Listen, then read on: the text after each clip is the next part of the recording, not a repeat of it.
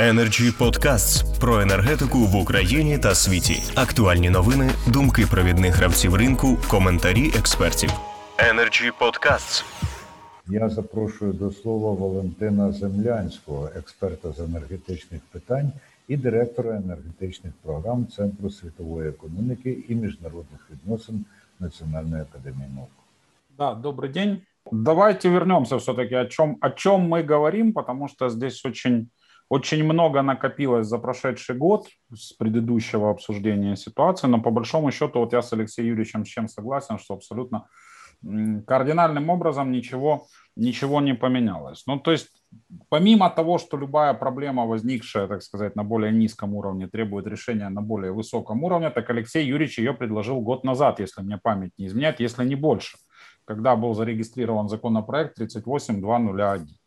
То есть давайте понимать, что нужно для начала вообще определиться, о чем мы говорим, о каких долгах идет речь. Потому что есть, например, долги, которые возникли вследствие игры, вот то, о чем Андриан говорил, вследствие решений Кабинета министров. Когда господин Яценюк, а потом пришедший ему на смену господин Гройсман, начали играться нормами потребления, которые были явно занижены. Помните, когда сначала снизили до 6 кубов, потом до 3 с небольшим, потом, когда были обжалованы эти решения, там Гройсман снизил там, на 0,01, по-моему, 3 там, с небольшим.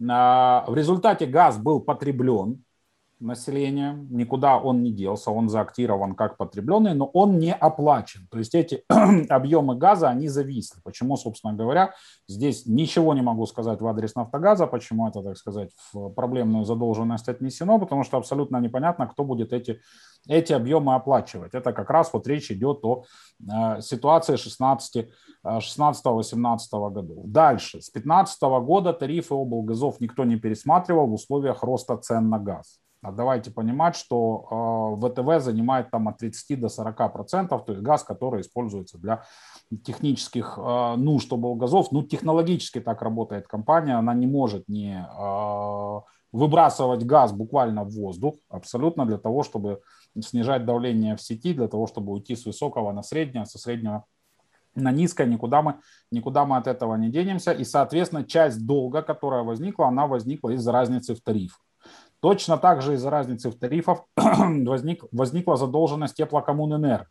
А мы помним ситуации, когда задолженность возникала искусственно. Это то, о чем Алексей Юрьевич говорит, когда НАК «Нафтогаз Украины» просто не актировал поставки газа Теплокоммунэнерго. И это получалось, что газ невизначеного власника. И, соответственно, этот долг зависал в том числе и на облгазе, потому что у него возникал небаланс в обверенном ему регионе. Соответственно, отсюда по цепочке от Теплокоммунэнерго до тогда Укртрансгаза, теперь уже до оператора газотранспортной системы и НАК «Нафтогаз Украины», у которого Укртрансгаз этот газ покупал. То есть вот такая вот цепочка выстраивалась от региона как бы до Нафтогаза. Я очень сильно как бы сомневаюсь, что в условиях децентрализации, о которой нам так много говорят, что сейчас местные бюджеты потянут погашение вот этих вот долгов. Ну и уже как бы набившая оскомину это вопрос вот этих вот морозных коэффициентов. То есть кто как считал, потому что Нафтогаз считал с морозными коэффициентами, облгазы не имели права считать с морозными коэффициентами. Опять же, газ потреблялся, он уходил, он никуда не девался, он зависал. То есть, опять же, зависал как безнадежная задолженность, как долги облгазов перед НАК «Нафтогаз Украины» и как решать эту проблему как бы никто не знал. Поэтому давайте, я не буду очень долго растекаться мыслью по древу, потому что, в принципе, алгоритмы решения есть. Во-первых, это тот закон Алексея Юрьевича, о котором я уже говорил, это раз. Второе, это Верховная Рада сделала первый шаг, но как-то зависла со вторым шагом. Это принципы учета, то есть технические условия учета газа. То есть считать не только, вот все очень радовались, что мы будем считать в энергетических единицах.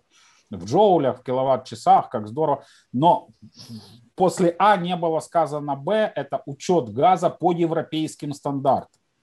У нас сейчас как бы газ учитывается, это, кстати, морозных коэффициентов в том числе касается, еще по советским стандартам при 0 Цельсия. Если будем считать как считают в Европейском Союзе, при температуре 20 градусов Цельсия, у нас получится абсолютно обратная ситуация, когда появятся не морозные, а тепловые коэффициенты. Да? То есть если морозные коэффициенты там 1,2, 1,5, вот пересчитывали, 1, вернее, когда вот дополнительные объемы попадали населению, то тут мы получим обратную ситуацию, когда коэффициент уйдет ниже единицы. То есть население будет платить по платежкам, по счетчикам меньше, чем насчитал счетчик.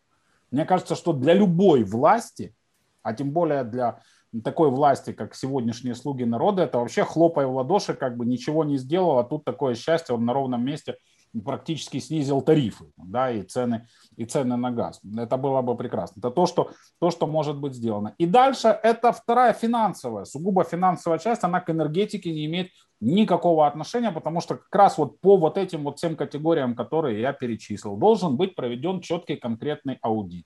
По предприятиям, по условиям возникновения этой задолженности, каким образом она была проактирована, каким образом она была возникла. И, собственно говоря, это уже вопрос к кабинету министров, каким образом будет гаситься, будет это списание, будет это реструктуризация. Ну, потому что если мы с вами говорим о решениях Кабмина, то почему мы должны вешать это на местные советы или на потребителя в виде увеличившегося, там, например, тарифа на распределение газа, роста тарифа на распределение газа. То есть это государство совершило ошибку, и государство эту ошибку должно признать. Это, кстати, было бы, ну, воспринято населением, если мы уж говорим там о политических рейтингах действующих партий, гораздо более благосклонно, нежели вот эти вот попытки, что называется, пропетлять, проюлить. Или вообще как бы без объяснения сказать, знаете, у нас тут рынок, у нас тут Европа, а в Европе все платят за все, и за ошибки, и за победы, поэтому мы уже привыкли, вот, Нафтогаз победил, мы раз и заплатили более высокую цену за газ. Ну, все нормально. Поэтому вот здесь вот должен быть просто четкий, прозрачный, не просто механизм, а четкая, прозрачная, видимая картина вот этой вот задолженности и выход из нее. То есть на основе решений, которые принимаются в Верховной Раде, на основе финансового аудита, который проводится, не знаю, Министерством финансов, Министерством экономики, кто в данном случае будет назначен ответственным за проведение подобного рода аудита. И дальше, когда прорабатывается механизм расшивания вот этой вот задолженности, то есть частичное списание, частичная реструктуризация, то есть есть понимание, как отрасли выходить из этого, просто ставится контроль. Ну, по классике, контроль и учет. То есть ставится орган, который отвечает за контроль выполнения поручения Кабмина, то есть понимаемые сроки, понимаемые объемы, понимаемый механизм. И нам не нужно будет собираться там еще через год, чтобы опять обсудить, насколько эти долги выросли, каковы их источники и каким образом их, собственно говоря, ликвидировать для того, чтобы рынок газа мог нормально функционировать. Но и, безусловно, в первую очередь, во главу угла, наверное, это ключевое, то, о чем говорит господин Кучеренко. Это контроль государства не только вот за такими процессами, а контроль государства над монопольными компаниями, которые находятся на украинском рынке газа, в первую очередь НАК «Нафтогаз Украины». Потому что все рассказы о том, что мы будем жить по-новому и по-честному, как вот мы видим, мы идем к годовому контракту, все они наталкиваются, извините, опять на банальную жажду наживы, премии, увеличение финансовых потоков для НАК «Нафтогаз Украины» с дальнейшей, вот буквально последние решения, там, которые разрешили приватизацию НАК «Нафтогаз Украины», то есть абсолютно понятно, для чего это делается.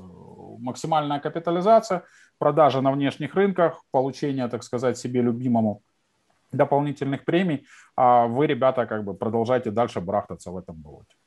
Спасибо. Дякую, пане Валентине. Ну що ж, якщо за рік нам не доведеться збиратися з цього приводу знову, то в цьому буде і ваш вагомий внесок. Energy Club. Пряма комунікація енергії.